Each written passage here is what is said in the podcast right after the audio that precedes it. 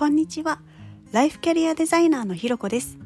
この番組は自分を主語に人生をデザインするをテーマに、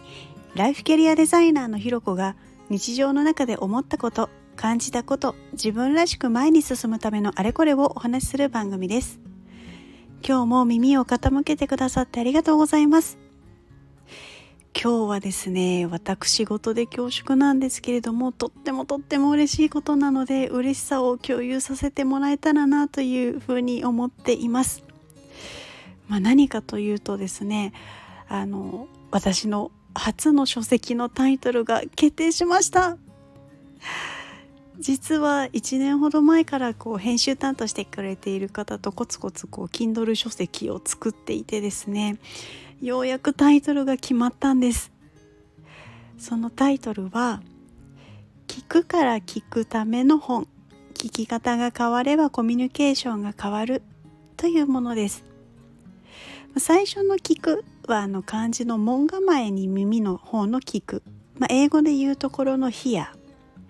で、2つ目の聞くは傾聴の聞く、英語で言うところのリッスンになります。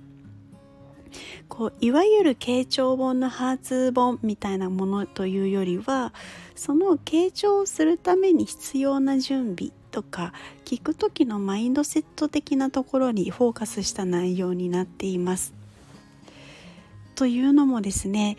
今すごいたくさんの傾聴本が出ていて、聞くことの大事さみたいなものは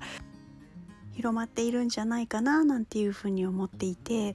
で、私も経営者時代マネジメントスキルを高めたくて、そういう傾聴本だったりとかコミュニケーションの本を読んだり、そういったセミナーに出たりもしたことがあるんですけど、実際に実践で使うのって結構難しいこともあると思うんですよね。私はすごい苦戦したというか、読んで頭では理解してるけど、やっぱりやるの難しいみたいなことがすごいあった記憶があります。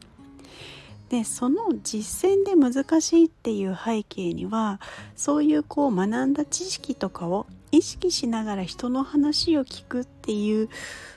そもそも攻略難易度高めなのに、何も準備せずに攻めようと思っても無理なことを当時はしてたんじゃないかななんていうふうにふと思ったことがあります。